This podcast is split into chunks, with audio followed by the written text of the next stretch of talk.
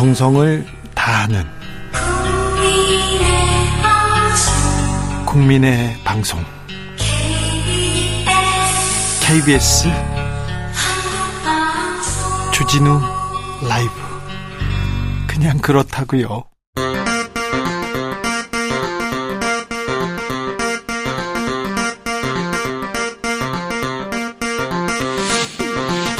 주진우 라이브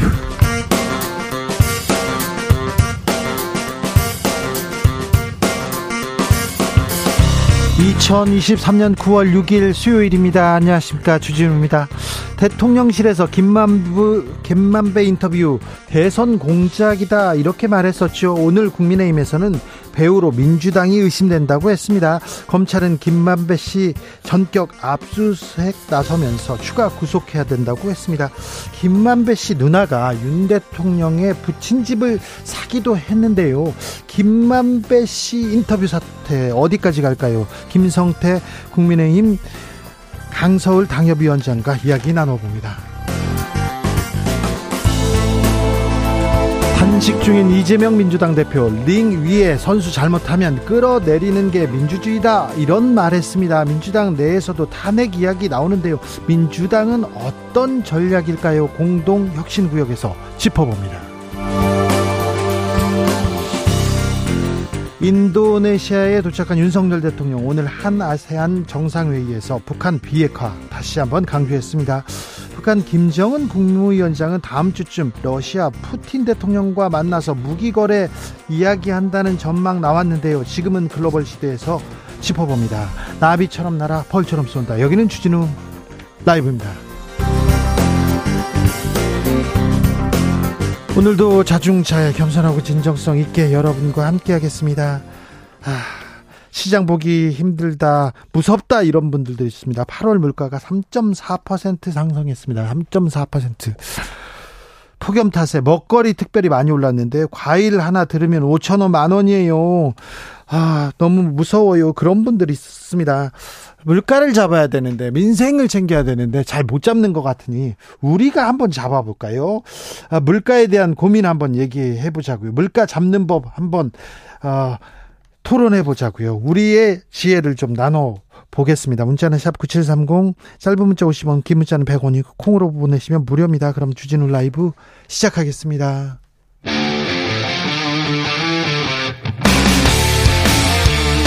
탐사보도 외길 인생 20년. 주 기자가 제일 싫어하는 것은?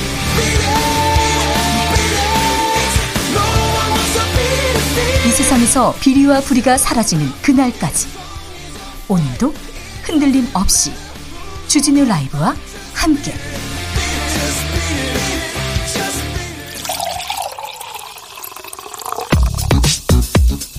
진짜 중요한 뉴스만 쭉 뽑아냈습니다. 주스 정상근 기자 어서 오세요. 안녕하십니까.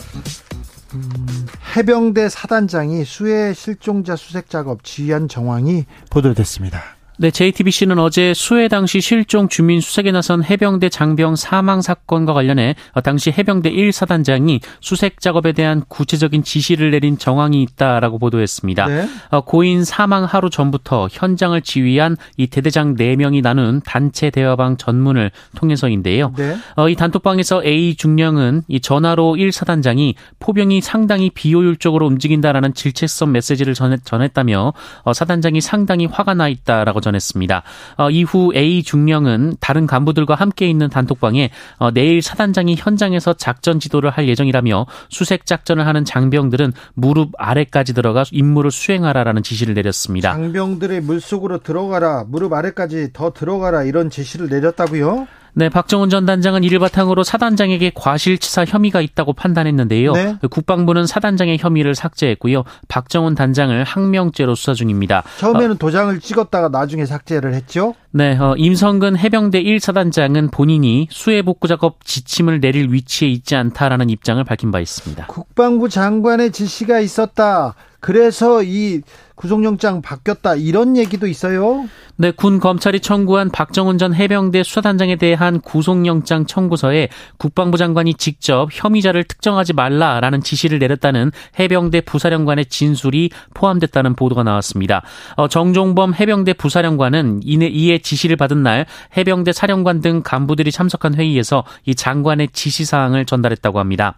어, 이 내용은 국방부 장관의 문서로 된 명시적 이첩 보류 지시가 없었다는 박정훈 전 단장 측의 주장을 반박하기 위한 것으로 보이는데요. 어, 그런데 또 한편으로 이는 어, 혐의자를 특정할지 말지 지시를 한 적이 없었다라는 국방부의 입장과 배치되는 내용이기도 합니다. 어, 이종섭 장관도 지난 4일 국회에 출석해서 혐의자를 포함시키지 않고 보내야 한다는 이야기를 한 적이 없다라고 말한 바 있습니다. 재판에서 어떤 내용이 나오고 어떻게 진실이 가려질지 규명될지 한번 지켜봐야 되겠습니다. 드라마 DP를 보는 것 같다 이렇게 얘기하는 사람들도 있는데 아무튼 최상병이 죽었어요. 수해 당시 실종 주민 수색에 나선 해병대 장병이 사망한 사건입니다. 왜 이 장병이 사망했는지 이걸 가려야 되는데 수사에 나섰던 사람이 항명이니 수견이 이러고 있으니 국방부 뭐 하고 있습니까? 군은 뭐 하고 있습니까? 이 얘기가 나옵니다. 뭐 국방부 장관 경질설이 있습니다. 김만배 씨 인터뷰 관련해서 문체부가 아, 인터넷 매체 인터넷 매체 위반 여부, 여부 등 직접 이렇게 나서서 보도 검토하겠다 이렇게 얘기합니다. 네, 문화체육관광부는 화천대유 대주주 김만배 씨와 신학림 전 언론노조 위원장 간의 뉴스타파 인터뷰와 관련해 어, 뉴스타파의 신문법 위반 여부 등을 검토하겠다라고 밝혔습니다. 어, 문체부는 내부에 가짜뉴스 퇴치 TF가 있다라면서 어, 여기서 사건 전모를 추적 분석하고 있다라고 했고요. 어, 위법 여부에 따라 방송통신위원회와 서울시 등과 협조해서 불필요한 조치를 할 것이라고 밝혔습니다. 어, 박보균 문체부 장관은 이번 보도를 가짜뉴스 카르텔 합작 사건이라고 규정했고요. 가짜뉴스 생산 전파 과정에서 드러나는 카르텔적 역할 분담 의혹을 밝혀달라는 국민적 요구에 부응하겠다며 어, 해당 보도를 인용 보도한 언론사에 대한 조치도 예고했습니다. 문체부에 가짜 뉴스 퇴치 TF가 있다는 건 좀 처음 알았는데요. 가짜 뉴스 퇴치 TF 이런 거 꾸려놓고 좀 잘좀 활동하시죠. 가짜 뉴스가 지금 널려 있어요. 신문 이렇게 막 읽다 보면 어이구 여기도 가짜 뉴스, 저기도 가짜 뉴스 많은데. 자, 가짜 뉴스는 퇴치합시다. 어떻게 퇴치하는지 지켜보겠습니다. 음, 이 인터뷰 파장 어디로 갈지 모르겠습니다. 방심이 심의 계속 고삐를 죄고 있습니다. 네, 방송통신심의위원회는 오는 12일 뉴스타파의 해당 보도와 관련된 심의를 한다라고 밝혔습니다. 어, 뉴스타파에 대한 직접 심의는 아니고요. 네. 어, 해당 인터뷰를 인용한 방송 보도들에 대한 심의를 하게 됩니다. 뉴스타파는 그 인터넷 매체, 유튜브 매체이기 때문에 방송 심의 규정에 들어갑니까? 네, 방송통신심의위원회 직접 심의 대상이 안 된다라는 지적이 나온 바 있습니다. 어, 한편 그래서, 네, 그래서, 그래서, 이제 MBC 뉴스데스크를 포함해서 약 70건의 방송 보도들에 대한 심의가 이루어집니다. 네, 알겠습니다. 검찰에서 김만배 씨 관련 압수수색 나섰어요? 네, 서울중앙지검은 오늘 오전 배임 증제 및 청탁금지법 위반 혐의로 김만배 씨의 주거지와 화천대유 사무실 등을 압수수색했습니다. 네. 아, 뉴스타파 인터뷰 관련 압수수색인데요. 네. 아, 김만배 씨가 이 인터뷰에서 부산 저축은행 수사를 어, 당시 주인 검사이던 윤석열 검사가 덮었다라고 주장한 바 있는데 네. 어, 검찰은 이것을 신학님 전 언론노조 위원장과 공모한 허위 인터뷰라고 보고 있습니다. 네. 어, 검찰은 압수물 분석이 끝나는 대로 신학님 전 위원장과 김만배 씨를 피의자 신분으로 불러 조사할 예정이라고 밝혔습니다. 있습니다. 대장동 관련해서 많은 뉴스가 쏟아졌습니다. 특별히 김만배 씨 인터뷰도 있었는데 김만배 씨가 이렇게 얘기했어요. 그래서 뉴스타파에서 보도했습니다. 아, 그런데 갑자기 지금 대선이 끝나고 지금 왜 이 인터뷰가 논란이 되는지 검찰 수사는 어디로 가는지 한번 지켜보겠습니다. 강승규 대통령실 시민사회 수석이 있습니다. 그 전에도 설화 몇 차례 이렇게 일으킨 적이 있었는데요. MBC 관련해서 통화 녹취록이 공개됐습니다. 네, 지난해 9월 윤석열 대통령의 비속어 발언 논란이 불거졌을 당시 강승규 대통령실 시민사회 수석과 한 남성의 통화가 녹취된 파일을 인터넷 언론 더 탐사가 보도했습니다. 어, 이 보도에 따르면 강승규 시민사회 수석은 MBC를 매국 언론이라고 지칭했다고 하고요. 매국 언론요? 네, 강승규 수석과 통화한 남성이 우파 시민들을 총동원해 시위해야 한다라고 말하자 어, 주변에 좀 그렇게 전해달라라는 말을 했다고 더 탐사는 보도했습니다. 어, 이에 민주당은 강승규 수석이 관제 데모를 부추겨 국민을 기만하려 했다라고 비판했는데요. 어, 이에 대한 강승규 수석이나 이 통화를 한 남성 어, 그리고 대통령실도 입장은 아직 나오지 않았습니다. MBC가 취재했을 거 아니에요? 어, MBC는 강승규 수석의 두 차례 통화 뒤로 추정되는 지난해 9월 27일부터 연말까지 MBC 앞에서 30한 차례의 외부인 집회가 신고됐다라고 보도했습니다. 어, 이중 소모 씨라는 사람이 총 11번 집회를 신고했는데요. 강승규 수석과 통화한 통화자는 이 소모 씨와 함께 어, 식사를 한다라는 대화를 주고받았다고 MBC는 보도했습니다. 이 소모 씨도 MBC 측에 강승규 수석과 밥을 먹었다라고 증언했다고 합니다. 대통령실 수석이 음, 보수단체 사람하고 만나고 가서 이렇게 관제 데모를 하고 이런 일이 있으면 굉장히 진짜 세상이 발칵 뒤집혔을 텐데 이런 일이 많기 때문에 우리의 세 번째 뉴스로 이렇게 나옵니다. 음, 근데 이 CCBB는 좀 가려야 될 것 같습니다. 강승규 수석이 왜 이 사람하고 만났고 왜 관제 데모를 부추겨, 부추겼다는 의혹을 받는 건지에 대해서는 수사가 좀 진행됐으면 하는 생각이 있는데 어찌 되는지 좀 지켜보겠습니다. 많은 일이 있는데 그런데 매국 언론이라고 MBC를 이렇게 지칭하고 단합하는 모습을 보이고 뉴스타파를 또 이렇게 심의하면서 아, 밀어붙이면 이 언론사들이 위축될까요? 그러지는 않을 것 같은데 그런 생각도 좀 해보겠습니다. 그런 생각이 들어요. 공수처가 감사원 압수수색에 나섰습니다. 네, 전현희 전 국민권익위원장에 대한 감사원의 표적 감사 의혹을 수사 중인 고위공직자 범죄수사처가 오늘 감사원에 대한 압수수색에 돌입했습니다. 아, 감사원은 지난해 9월 전현희 전 위원장의 근무 태만 의혹을 비롯한 10개 항목에 대해서 권익위 특별감사를 실시한 바 있습니다.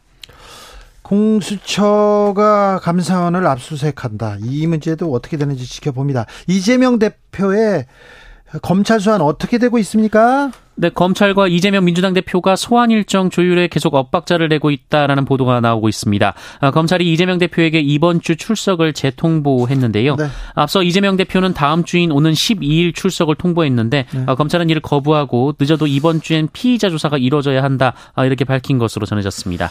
제가 피고인으로 20년 넘게 살고 있지 않습니까? 그런데 이 검찰하고 이렇게 소환, 뭐 조사 이럴 때 조율을 합니다. 신경전을 벌이기도 해요. 저 못 갑니다. 이렇게 얘기하기도 하는데 하기도 하는데 이 검찰 소환 날짜 그리고 이재명 대표 못 간다 이런 내용이 이 언론 지상에 나오는 거는 조금 좀 부적절한 것 같아요. 그냥 조용히 얘기했으면 좋겠는데 검찰이 왜 언론에 공개하는지 그리고 이재명 대표가 또 언론에 공개하는지 음, 왜 그럴까요?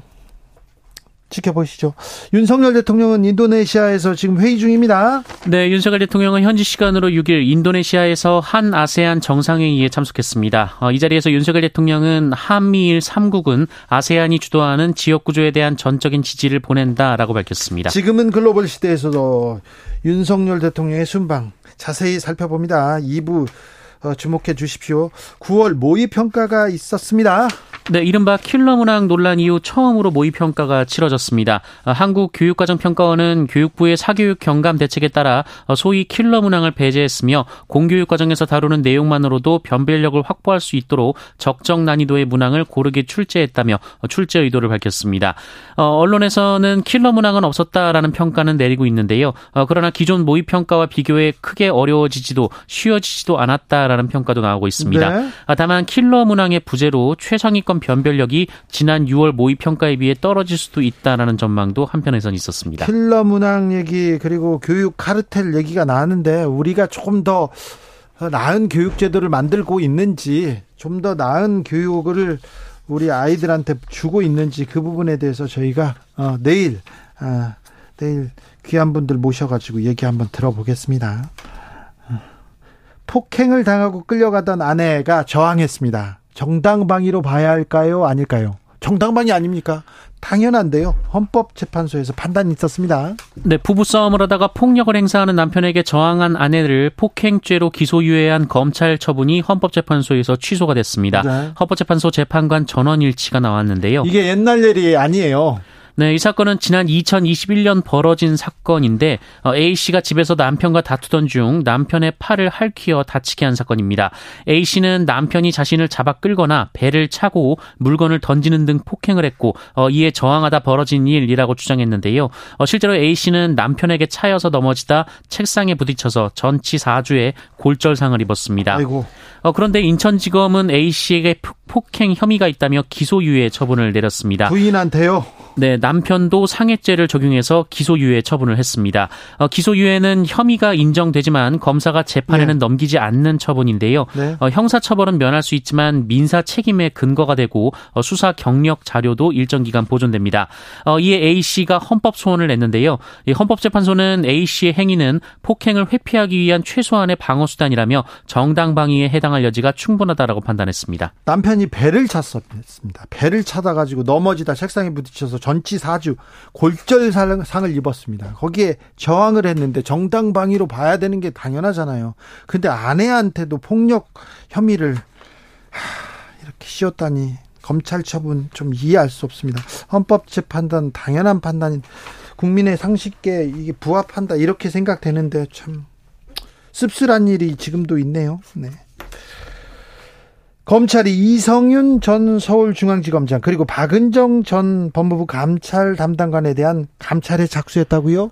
네, 서울중앙지검은 이성윤 전 서울중앙지검장과 박은정 전 법무부 감찰 담당관을 대상으로 감찰에 착수했습니다. 대표적인 반윤 검사로 찍힌 사람들이죠? 네, 이른바 윤석열 검찰총장 찍어내기 감찰 의혹과 관련된 건인데요. 네. 어, 지난 2020년 채널A 사건과 관련된 한동훈 당시 검사장을 감찰하던 중그 어, 자료를 법무부 감찰위원회에 제공했다라는 내용입니다. 어, 통상 범죄 혐의를 받는 검사에 대한 감찰은 사건이 재판에 넘겨진 뒤에 이뤄지는데요. 어, 이 사건은 아직 기소가 안 됐습니다. 아, 그 이거 언제적 얘기인데요? 한 3년 되지 않았습니까? 네, 지금 공수처에서 수사 중인 것으로 전해지고 있는데요. 어, 검찰은 그러나 두 사람의 징계 시효가 이달 내달 만료되고 어, 검찰 수사를 통해 범죄 혐의가 충분히 입증됐다며 기소 전 감찰 착수에 문제가 없다라고 판단했다고 합니다. 검사가 수사권 가지고 보복하면 그게 깡패지 검사입니까? 이런 말이 생각납니다. 윤 윤석열 검사의 말이었습니다. 새로운 코로나 변이가 국내에서도 발견됐어요. 네, 새롭게 등장한 코로나19 변이 피롤라 확진자가 국내에서 처음으로 발견됐습니다. 어, 이 변이에 감염된 확진자는 해외 여행력이 없어서요. 이 국내 감염 사례로 추정이 되고 있습니다. 어, 증상은 경증이며 추가 확진자는 아직 나오지 않았습니다. 어, 피롤라 변이는 오미크론보다 스파이크 단백질 수가 많아서 면역 회피력이 뛰어난 것으로 전해졌습니다. 네. 어, 이 변이는 전 세계적으로 32건이 확인됐습니다. 아직도 우리는 코로나와 함께 살고 있습니다. 코로나가 사라진 게 아닙니다. 각별히 조심하셔야 됩니다. 환절기에 감기도 조심하셔야 됩니다. 주스 정상근 기자와 함께했습니다. 감사합니다. 고맙습니다. 물가가 너무 높아요. 좀 잡아주세요. 나만의 물가 잡는 법은 있습니까? 나눠봐요. 하는데 자 나눠보겠습니다. 9369님 인터넷으로 주문을 할 때요 사야 할 물건들을 담아놨다가 할인 쿠폰을 주면 그때 주문합니다. 오늘도 4만 원은 주문하고 9천 원 할인 쿠폰 썼어요. 얘기합니다. 아이고 알뜰 쇼핑족인데 이 할인 쿠폰 때문에 막 더 쓰는 사람들 많아요. 네. 제 주변에 많습니다. 아, 3000님께서 과대 포장을 좀 줄이면 그나마 가격이 내려가지 않을까 싶습니다. 실용주의적인 좀 마케팅 필요한 시기입니다. 맞아요. 작은 물품 하나 생, 보내면 뭐 박스에 박스에 그걸 칭칭 또 테이프로 감아옵니다. 환경 문제도 좀 생각해야 되는데 너무 박스 이렇게 비닐 많이 쓰고 있지 않나. 그래서 좀 걱정돼요. 그래서 저는 인터넷 주문 안 합니다. 사실 컴맹이어서, 네. 못하는 것도 있어요. 3261님, 과일뿐만 아니라 야채도 너무 올랐습니다. 반찬, 김치 요리 못하겠습니다. 어머니의 식당 운영이 점점 힘들어지고 있습니다. 살려주세요. 얘기하는데, 중소상공인 식당 하시는 분들 힘들다고 합니다. 코로나 때보다 더 힘들어요. 이런 절규가 계속해서 나오고 있는데, 여기에 귀를 기울여야 됩니다. 정치권이라면, 지도자라면, 그래야 합니다. 0013님, 농축산물 가격이 올라도 그 혜택이 농어민이나 축산농가에 돌아간다면 괜찮은데 그러지 못한 현실 너무 안타깝습니다. 한 해는 풍년 들어서 망하고요. 너무 잘 되니까 망해요. 그, 그 가격 폭락했다고. 그리고 다른 날 다른 해는 흉년이 들어서 또 망하고 이 농민들은 이래저래 어려워서 어렵고 중간 상인들만 그리고 또 이게 식당만 이렇게 돈을 버는 아니 한우 가격이 산지에서는 많이 떨어졌다는데 식당 가보세요. 계속 올라가지 않습니까? 이걸 어떻게 해야 되는지 이런 유통 마진 조금 줄이면 그럼 정부 박수 받을 텐데 이런 거는 신경을 안 쓰네. 왜 그런지 모르겠습니다. 김용철님 주라에서 상품을 많이 쏘면 물가에 도움이 되지 않을까요? 옳습니다. 맞습니다. 그러고 싶은데요. 저희 사정이 좀 그렇습니다. 네. 드리고 싶어요. 줄 수 있는 게 이 뉴스밖에 없어서 죄송합니다. 네. 교통정보센터 다녀오겠습니다. 더 드리려고 노력해야 되네. 임철 씨.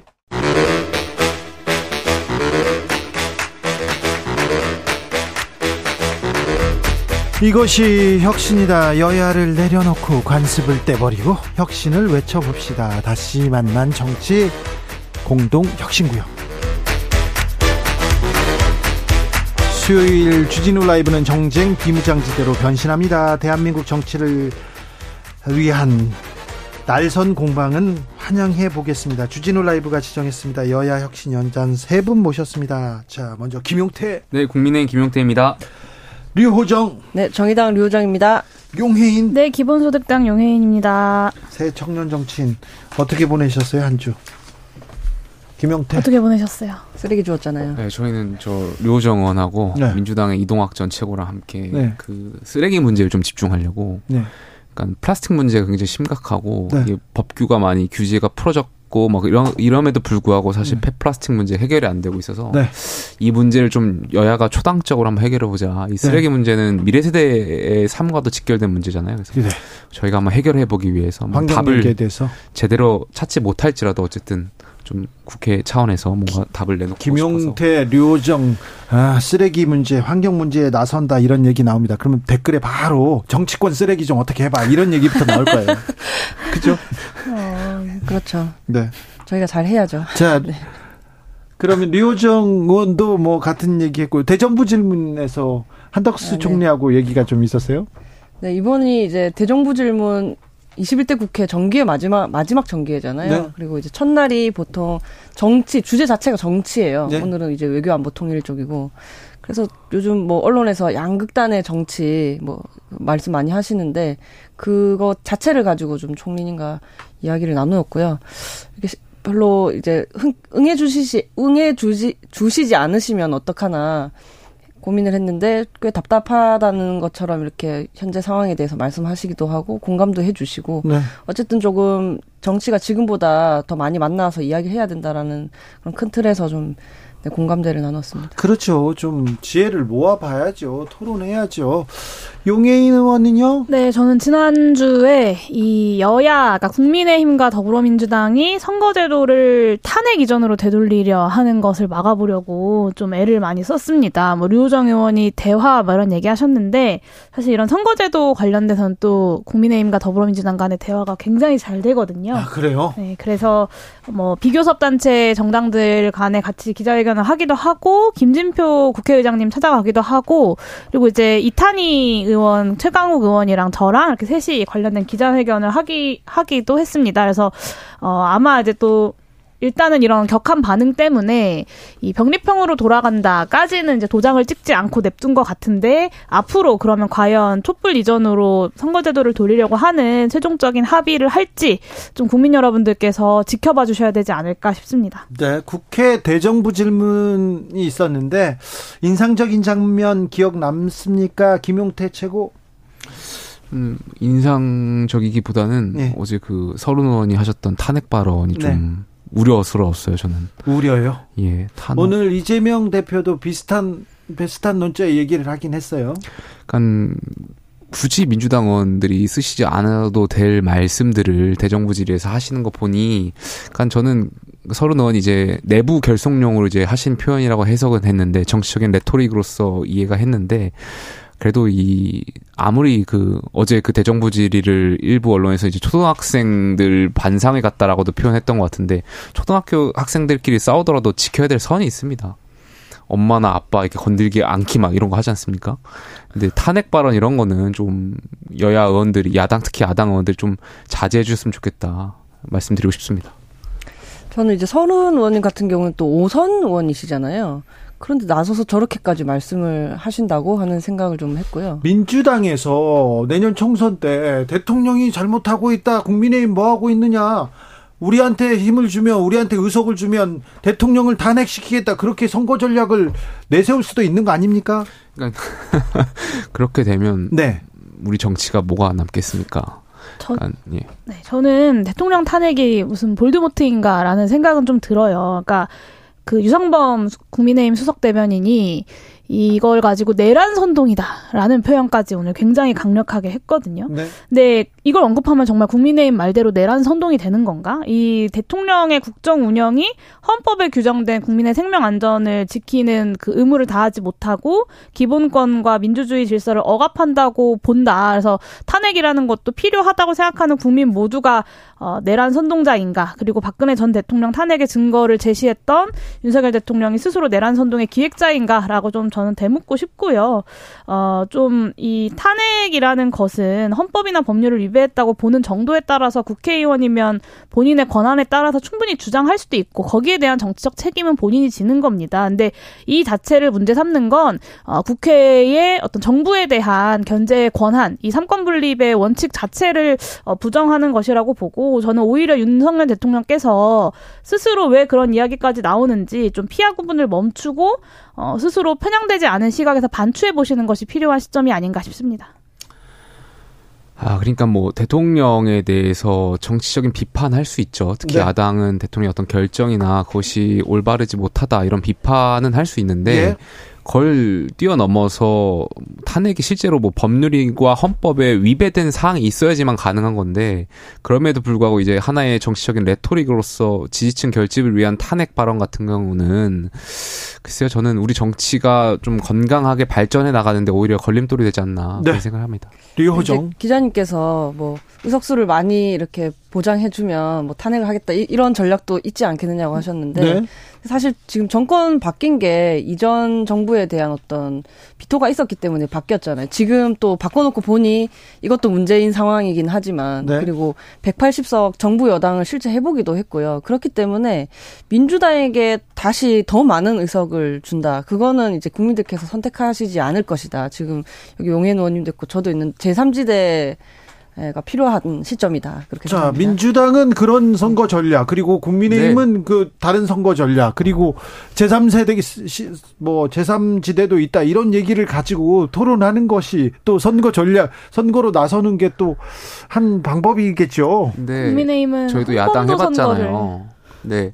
저희도 과거 이제 문재인 정권 때 이제 극성 정치인들, 구구 네. 정치인들이라든지 이런 분들이 아, 구구라기보다는 좀 뭔가 지지층을 결집하기 위한 분들이 문재인 대통령 탄핵하겠다 뭐 이런 발언들 정권 초기부터 얘기했죠. 다 했어요. 네, 근데 했어요. 당내 그 당시 저희 야당이었지만 야당 내에서도 아 저 발언 너무 같다. 저런 발언 좀 안 했으면 좋겠다. 근데 그 말씀하시는 분들의 의도가 있어요. 결국에는 그그 말을 듣고 싶어하는 진영의 굉장히 네. 지지층들을 위한 계속 그런 배설의 정치를 하고 계신 거라고 좀 보여지거든요. 그래서 여- 아마 지금 민주당도 이 탄핵 발언에 대해서 분명히 합리적인 민주당 당원분들은 우려하고 계실 거라고 저는 생각합니다.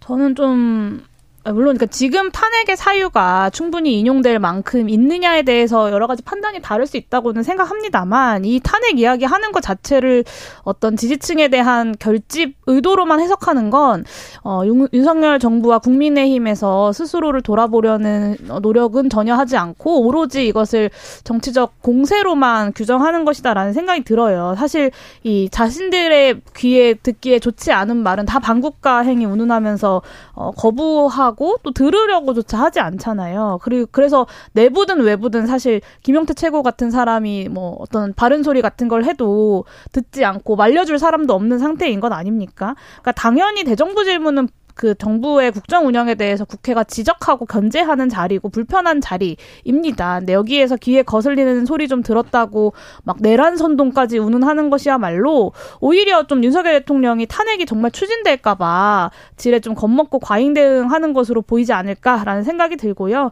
대통령에게 유리할 것도 없다고 생각합니다. 국민들이 어, 이 탄핵이라는 단어가 국회의원들이 선택하게 되는 그 의미를 한번 대통령께서도 스스로 돌아보셔야 되지 않을까라는 말씀을 드리는 겁니다.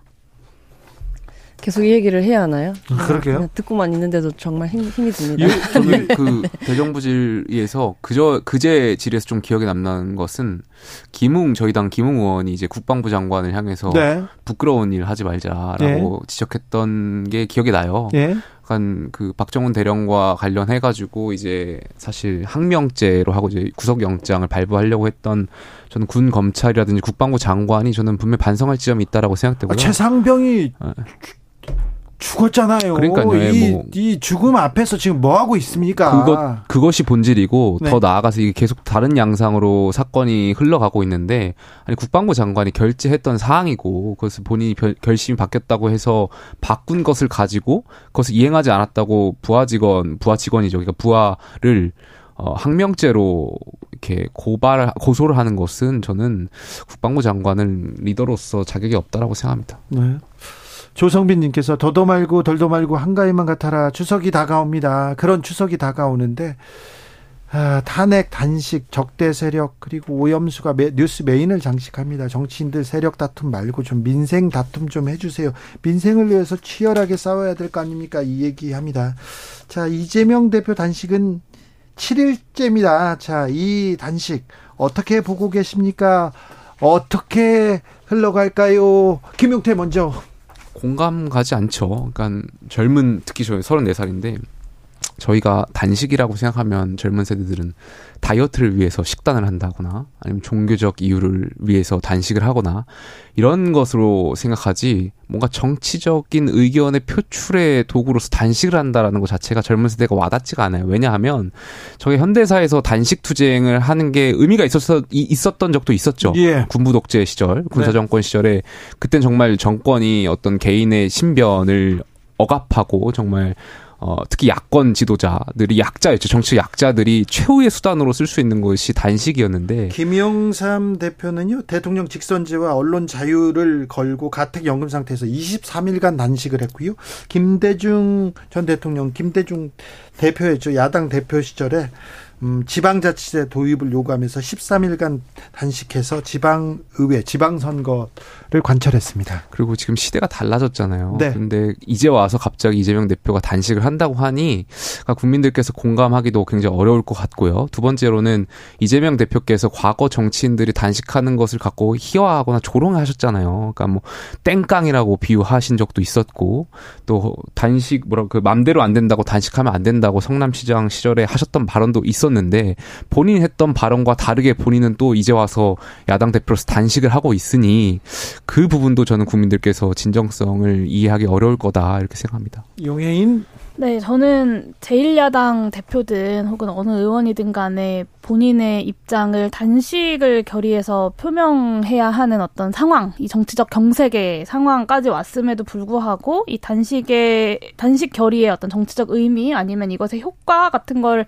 뭐 비판하는 것도 아니고 단식 자체가 거짓이다 뭐 이런 이야기를 하면서 정부 여당이 보수 언론과 함께 이거를 조롱하기에 급급하고 있다라는 점에서 저는 굉장히 좀 유감스럽습니다. 그러니까 국민의힘 국회의원들 스스로가 좀 정치를 장난 수준으로 격화시키고 있는 것이 아닌가라는 생각이 들고요.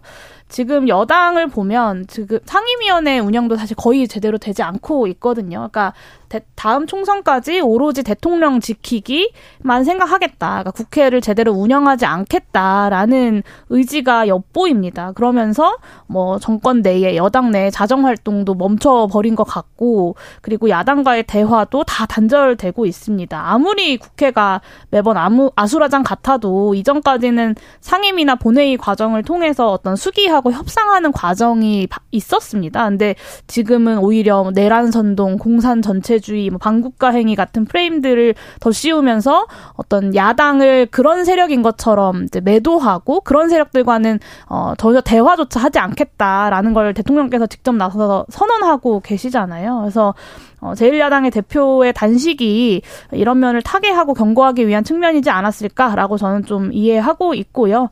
뭐 그런 면에서 대통령께서 이번 대정부 질문이 진행되는 와, 와중에 그리고 추석이 오기 전에 어, 이 여- 야당과의 협치라는 것에 대한 답변을 좀 하셔야 되지 않을까. 아마 지금 이제 해외에 나가 계신데 들어오실 때는 그 답변을 좀 갖고 들어오셔야 되지 않을까 싶습니다.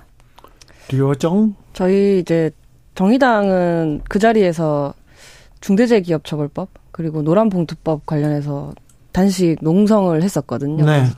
노란 저기 중대재해기업처벌법 때는 잠도 거기서 자고 근데 이제 이미 이재명 대표님 같은 경우는 조금 설명이 많이 필요하잖아요. 그런 점에서 민주주의 수호를 지금 자처하고 국회 본청 앞에 앉아 계실 만큼의 어떤 절박한 현안이 있는지 설, 국민들께 좀 설득력이 부족한 상태이다 그렇게 생각을 하고요. 근데 굉장히 이제 보기 좋지 않은 현장들도 좀 봤는데 뭐 정치인 행위에 대한 비판은 있을 수 있는데 굉장히 막 그 24시간 동안 단식을 제대로 하, 하는지 보겠다면서 완전 이렇게 울타리를 쳐서 다들 지켜보고 계시고 보니까 뭐 사실 어, 여야가 바뀌었을 때도 그런 일이 있긴 했다더라고요. 서로, 서로가 서로에게 죄를 짓고 있는 중인 것 같은데, 그런 일은 좀 지양되어야 하지 않을지, 정치인들이 그것을 가능하다라고 계속 메시지 주면 안 될 것 같다는 생각도 좀 했습니다. 그러니까 뭐, 단식을 말씀하신 대로 이제 비판은 할 수 있죠. 저도 비판을 하는데, 단식하는 그 사람 앞에서 먹는 걸로 조롱할 필요는 없다라고 저는 생각해요. 저는 좀 그 얘기는 좀 드리고 싶은데 절박한 현안들이 과연 그만큼 있나 국민들께서 잘 이해 못하실 거다. 저는 좀 동의하기가 어렵고 사실 절박한 현안들이 너무 많아요. 사실 뉴스를 보는 저도 너무 힘들고 여태 했으면 됐잖아요. 네, 그 이, 어, 저는 네. 그 관, 관계가 풀리지 않고 음. 있는 문제가 해결되지 않고 있는 상황에서 여러 가지 어떤 투쟁에 혹은 어떤 싸움의 문제 해결의 과정에 그 선택지들을 늘어놓는 거 어, 각자가 선택하는 거에 대해서 그렇게 이야기할 수는 없다고 생각하고요.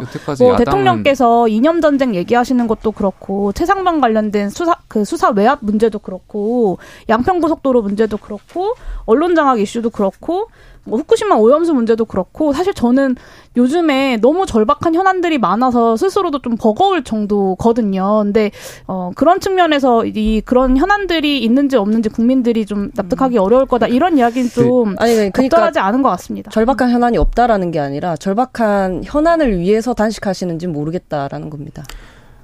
그 야당 대표가 약자가 아닙니다. 국회의 권력은 지금 민주당이 과반 의석을 갖고 있어요. 국민들이 지난 총선에서 민주당에 힘을 줬고요. 실제로 윤석열 정권이 출범했음에도 불구하고 민주당이 대화 타협 없이 힘으로 밀 어붙였던 법안도 굉장히 많습니다. 근데 이제 와서 이재명 대표가 본인이 마치 약자인 척, 그다음에 대의 명분을 내세워서 민주주의 파괴를 이야기하면서 단식을 하겠다고 하지만 그것보다는 국민들께서 보시기에 그런 대의 명분보다는 결국에는 개인의 어떤 사법적 정치적 도구로서 단식을 이용하는 거다 이렇게 해석하실 거라고 저는 생각해요. 저 약자인 척하면 그 얘기 한 말씀만 좀 드리고 싶은데 그러면 백석이 넘는 국민의힘은 약자인가라는 아, 이야기를 약자란 말씀 네, 드린 게 아닙니다. 김영태 최고뿐만 아니라 그 국회에서 이제 여당과 그리고 더불어민주당이 싸우다 보면 항상 국민의힘 의원님들이 하시는 말씀이 소수 야당이라서 소수 야당이다. 그래서 너무 힘들다 이런 얘기 많이 하세요. 근데 유호정 의원님 잘 아시잖아요. 정말 진정한 의미의 소수당이 무엇인지, 과연 백석을 넘게 갖고 있고 국정을 운영하는 정당이 어떤 소수 야당이자 약자라고 할 수 있는지, 저는 그 부분은 국민의힘에서도 좀, 어, 할 말이 없는 부분이 아닌가라는 생각이 좀 듭니다. 리어정원? 네, 제가 어제 국회 대정부 질문에서 국무총리님께 대, 윤석열 대통령과 이재명 이재명 대표의 만남을 좀 주선해달라고 했거든요. 네. 대정부 질문이기도 하고 또 정부 여당의 책임이 더 많다고 생각을 하기 때문에 먼저 그렇게 나서달라고 얘기는 했지만 저는 지금 이재명 대표도 마찬가지로 밥을 먹지 않는 선택이 아니라 김기현 대표를 만나서 밥을 먹고 대통령을 만나서 밥을 먹을 수 있는 무언가를 해야 된다고 봅니다. 근데 사실 지금 당 내에서 뭐 명락회동도 굉장히 어렵게 성사가 되고 그래서 참 힘들죠. 자, 왜 지금 이념인가 이 얘기 나옵니다. 그러다가 조금 쑥 들어가나 홍범도 논란 지나가나 그렇지만 또 오늘도 친일 논란 그리고 또 윤미향 의원 얘기가 나오는데 청년 정치인들은 윤미향 의원의 음, 관동 대지진 조선인 학살 추모식 참석에 대해서 어떻게 생각하십니까? 먼저 용해인 저는 네 과합니다. 과해요. 그 윤미향 의원이 일본에서 간토대학살 백주기 추모 행사에 참석한 걸 가지고 이거 자체를 이제 반국, 가 행위로 몰아가고 있는 것이 너무 과잉된 대응이라고 보고요. 뭐 여기 계신 김용태 최고도 사실 간토대학살이 얼마나 끔찍한 비극이었는지는 잘 아실 거, 겁니다. 이 간토대지진 이후에 일본 정부가 국민 불안을 없애기 위해서 끔찍한 대학살을 방조하고 조장한 결과 6천 명이 넘는 조선인 이것도 추정입니다. 6천 명이 넘는 조선인이 이유도 모르고 비참한 죽음을 맞았던 사건이고 저는 문대 근대의 문명국가 건설 이후에 벌어진 가장 어, 처참한 비극 중의 하나라고 생각하는데요. 그러니까 대한민국을 대표하는 국회의원이 이 간토대학살 백주기 추모 행사에 간 것 자체가 그렇게 문제가 될 일인지 뭐 조총련이 단독 주최한 행사도 아니고 100여 개 공동주최 단위 중 하나가 조총련이었던 것 아닙니까? 그리고 한국에서도 사실 그런 행사들은 굉장히 많이 열리고 그 행사를 하나하나 다 문제 삼으면 여기 있는 사람들 중에 누가 문제되지 않을 사람이 있겠습니까? 근데 여기에 대해서 어, 그 어떤 반국가 행위 같은 프레임을 씌우면서 보수 언론과 대통령실이 마치 기다렸다는 듯이 어, 공세에 나서고 있는 것이 참 과하다는 생각이 들고 윤석열 정부가 관토대 학살에 대해서 어떤 입장도 내지 않고 넘어갔던 게 내심 좀 찔렸기 때문에 이렇게 마녀 사냥하듯 부풀리는 것이 아닌가라는 생각도 듭니다. 김용태 최고. 윤미향 의원이 시범 케이스가 스스로 되셨죠. 그러니까 대통령께서 반국가 세력, 뭐 공산 전체주의 여러 차례 말씀하셨고 여당 내에서 특히 저도 어, 대통령이 말씀 좀 과하신 측면이 있다 비판을 하고 이제 건설적인 말씀을 드렸는데 그럼에도 불구하고 윤미향 의원이 지금 조총련 행사에 참석하면서 본인이 스스로 교보자가 되셔서 딱 증명하신 거 아니겠습니까? 그러니까 저는 윤미향 의원 제대로 반성하셔야 된다고 생각하고 있고요. 제대로 반성이요? 예, 반성하셔야죠. 이 조총련 행사를 왜 갑니까? 그리고 아까 조금 전에 말씀하셨지만 그 조총련이 오늘 매일신문 사설을 보니까 조총련이 그 본인 본인들의 기관지 조선신보를 통해서 이 행사는 본인들이 주최했다라고 밝혔더라고요. 그리고 게다가 굳이 조총 행사가 아니더라도 민단 행사도 있었지 않습니까? 요게 참석하면 됐을 일인데 윤미향 의원은 굳이 또 조총 행사에 참석했어요. 그러니까 본인 스스로가 이념 전쟁으로 끌고 가는 것을 자처하고 있다. 저는 윤미향 의원이 글쎄요, 저는 반성하셔야 된다고 생각하고 있고 단 윤미향 의원은 원래 과거의 그런 발언들이나 그러한 생각들을 보면 사실 저는 글쎄요, 그냥 대한민국의 그 국회의원으로서 과연 저분이 정말 맞나 이런 생각을 저 스스로 개인적으로 했었습니다만 어쨌든 여당은 어, 이번 건을 너무 일반화할 필요는 없다고 생각해요. 류정원 저는 어느 정도는 이해를 했는데요. 그 처음에 저도 조총련이 저는 조총련이 단독 주최한 추도식에 참석했다는 줄 알았거든요. 네. 언론 보도를 사실 대각선으로 보면 그런 오해를 하기가 좋았는데 이제 저기 용해인 의원님 말씀해주신 것처럼 100여 개 넘는 단체가 조직을 해서 한 것이더라고요. 그래 그래서 뭐 그 당시 이제 학살 때 학살된 조선인 중에서는 당연히 북한 사람도 있고 이제 남한 사람도 있기 때문에 그들 일부 단체가 이렇게 추모를 하는 거를 이제 저희가 어떻게 막을 수는 없는 거고 다만 뭐 다른 데도 있었는데 왜 거길 안 갔냐 그런 그런 아쉬움이야 말할 수 있지만 음, 국기문란까지 가는 건 조금 과도하지 않나 하는 생각이고 특히나 네. 대통령께서 이렇게 나서서 한마디 하실 정도인가는 잘 모르겠습니다. 알겠습니다. 국기문란 얘기 막 나옵니다. 뭐 인터뷰도 국기문란이라고 얘기했는데 그 얘기는 아, 차후에 해보겠고요. 일본산 수산물이 국산으로 둔갑해 가지고요. 횟집이나 횟집에서 무더기로 적발됐습니다. 이런 부분에 대해서는 정부가 좀 더 신경 써야 됩니다. 지금 막 단속해서 적발되고 있어요. 이런 부분 잘해야 됩니다. 그렇죠. 네. 수산물, 농축물, 농축수산물 다 모두 원산지를 속여 파는 행위는 네. 이거는 정말 신뢰의 문제이기 때문에 네. 선진국으로 나아가야 되는 대한민국에서 있어서는 안 되는 일이라고 이런 생각합니다. 부분 때문에 국민들이 불안해하고 있다는 것도 정부가 좀 알아야 되는데요. 불안하다. 좀, 어, 좀 대책을 내놔라. 그러면 또 세력이라고 이렇게 얘기해서는 안 될 것 같고요. 오세훈 서울시장이 기억의 터를 철거했습니다. 음, 이목상 작가의 조형물들을 철거하기 위해서인데요. 어, 정의원에서는 위안부들의 기록이 훼손됐다면서 어, 강하게 반발했습니다. 이 기억의 터 철거는 어떻게 보셨습니까? 류정원 이게 뭐 어떤 일각에서는 뭐 위안부 지우기 아니냐라고들 하시던데 뭐 설마 그렇게까지 라고 생각을 하지만 또 한켠에는 그동안 윤석열 정부가 보여준 어떤 역사관이나 특히 일제에 대한 태도 이런 게 있어서 어, 그렇게 의심하는 것도 이해가 좀 됐고요. 그런데 어떻게 이렇게 철거를 할까? 철거를 강행해서 얻는 게 도대체 뭘까를 그냥 생각을 해 봤거든요. 네? 갑자기 서울시가 젠더 감수성이 충만해져서 뭐 이 유죄 판결을 분노했다고는 좀 볼 수 없잖아요. 아, 그렇죠. 네. 그래서 문득 생각난 게 지난 6월에 그 대통령이 국무회의에서 시민단체 지원된 정부 보조금 부정하게 집행된 걸 두고 부정과 부패 이권 카르텔을 반드시 부숴야 한다 이렇게 말씀을 하셨고 비슷한 시기에 국민의힘 시민단체 선진화 특별위원회가 전장년 등 세 개 단체를 이 권력 유착 형 시민단체 3대 카르텔로 지목을 했거든요. 그래서 뭔가 위안부 지우기라기보다는 서울시가 대통령과 국민의 힘을 힘의 뜻을 받아들여서 시민단체 카르텔 부수기를 하고 계신 거 아닌가.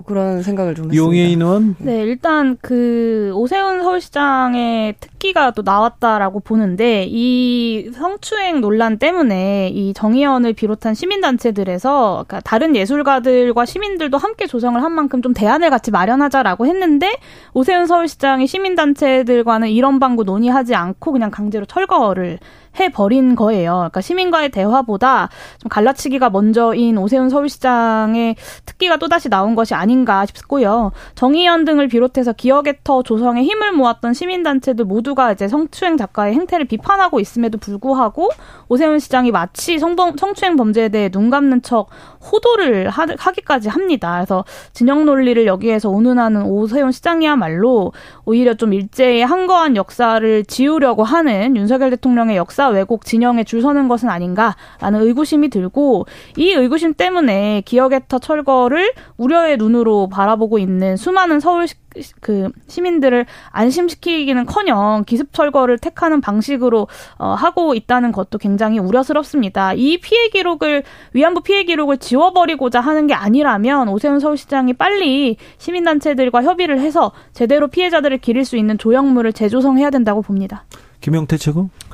그건 아무리 작품과 작가를 따로 생각하자고 이제 예술 작품은 그렇게 봐야 된다라고 말씀들은 하시지만 아무리 생각해도 저는 좀 이해가 가지 않아요. 그러니까 이 위안부 기리는 장소인데 이 작가가 성추행 관련해 성범죄 관련해 가지고 성 그 유죄 판결을 받은 분의 작품을 존치하는 것이 과연 맞는 것인가? 그리고 이 시민 단체가 예예 예. 1심이 끝났고 지금 재판 중입니다. 그 특히 이 위안부 기림 단체가 이 작가를 두둔하는 것도 저는 솔직히 좀 맞지 않다고 봐요. 그래서 이 문제는 뭐 저는 철거해야 된다라고는 생각이 있는데 다만 이제 용해인 의원께서 말씀하셨던 것처럼 다른 작가분들을 통해서 위안부 분들의 어떤 그런 기림을 기억하고 하는 그런 행동들을 할 필요가 있다 저는 생각됩니다. 네. 두둔하셨다는 말을 책임지실 수 있는지 저는 좀 묻고 싶은데, 그러니까 이 관련 단체들에서도 무조건 이걸 존치해야 된다라고 이야기하지 않아요. 그러니까 다른 작가들과 시민들도 함께 마련을 했기 때문에 이것을 대안을 마련해서 조정하는 과정들이 필요하다는 거고 이 성추행 사실을 두둔했다라는 것은 좀 근거가 없는 말씀이신 것 아, 같습니다. 그렇게 해석될 여지가 네. 있다라는 말씀인 거죠. 이게 성추 청, 성추행범을 옹호한다고 하는 게 아니라 작품과 그 작품에 담긴 위안, 위안부 할머니들의 생애와 증언 그 실제로 담겨 있잖아요. 그 하신 작품이 그것을 지키고 싶은 거죠. 그러니까 어쨌든 저는 이 작가가 분명히 잘못을 했고 근데 또 맞 그 성범죄 관련인 거잖아요. 저는 네. 맞지 않다라고 생각해요. 그래서 철거하는 게 일단 맞다라고 생각되고 이 부분에 있어서는 다른 분들의 어떤 그러한 어, 위안부 기림의 조형물이나 이런 장소를 만드는 것이 더 바른 올바른 방향이 아닐까 생각합니다. 네. 속보 말씀드립니다. 법원에서 김만배 추가 구속 안 하기로 했습니다. 불구속 수사를 받고 재판을 받는다는데 아 구속된 지 6개월이 돼서 지금 김만배 씨는 풀려나게 됩니다. 그러면은 이 지금 압수수색까지 이뤄지고 검찰에서는 더 구속해달라고 했는데 이 인터뷰 의혹은 어떻게 흘러갈지 이 부분에 대해서도 저희가 자세히 짚어보겠습니다. 청년 정치인들은 이균용 대법원장 후보자 어떻게 봅니까? 짧게 부탁드리겠습니다. 김용태 최고. 뭐 일단 청문회가 열려봐야지 알겠죠. 아 그래요? 네. 뉴스에 각종 의혹들 나오던데요. 아, 여기 판결에 대해서 좀 비판하시는 분들이 있는데 일단 그 판결 하나 자체만 가지고 전체를 보실 필요는 없을 것 같고 전반적인 네. 판결을 다 봐주셨으면 좋겠습니다. 용해인. 네, 엠번방은 손방망이 처벌을 먹고 자랐다라는 말이 있는데요. 이번에 논란이 된 그 이균용 후보자의 과거 판결들을 보니까 대한민국 젠도폭력은 이균용의 판결을 먹고 자랐다라고 표현해도 과언이 아닐 것 같습니다. 아 이균용의 판결을 먹고 자랐다. 네, 아, 네. 류호정원. 네, 대법원장은 이제 국가의전 고, 서열 공동 3위잖아요. 이제 막 검증 시작했고 언론이 판, 판결물 전수 조사하고 있는 것 같더라고요. 네. 그래서 앞, 앞으로 언론의 검증 그리고 국회 인사청문 충분히 지켜보고서 해야 한다고 생각합니다. 네. 근데 그 양형을 예. 감축 그러니까 좀 1심 줄여줬죠. 판, 원심 판결을 줄였다라는 것을 이제 근거로 들고 있는데 반대로 이규영 후보자가 제시한 거에 의하면 성범죄 관련 그 판결에서 1심보다 더 양형을 늘렸던 판결도 있거든요. 네, 그런 판결도 네, 있겠죠. 그렇기 때문에 그러니까 좀 전반적으로 좀, 종합해서 파, 그 봐주셨으면 종합해서. 판단해야죠. 판결들도 잘 분석해야 되고요. 그리고 이균영 후보자 재산 증식에 대해서 좀 탐사 보도가 필요한 것 같아요.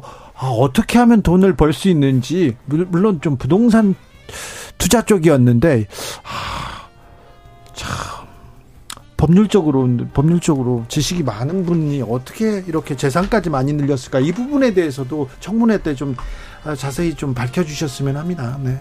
이제 막 시작이니까 앞으로 뭐가 좀 더 많은 것이 밝혀지지 않을까요? 그럴까요? 네. 청문회에서 시원하게 밝혀진 적이 없어가지고 네. 의원들이 좀 더 애써주셨으면 하는데 자 김용태, 류호정, 용인 세분 감사합니다. 네, 감사합니다.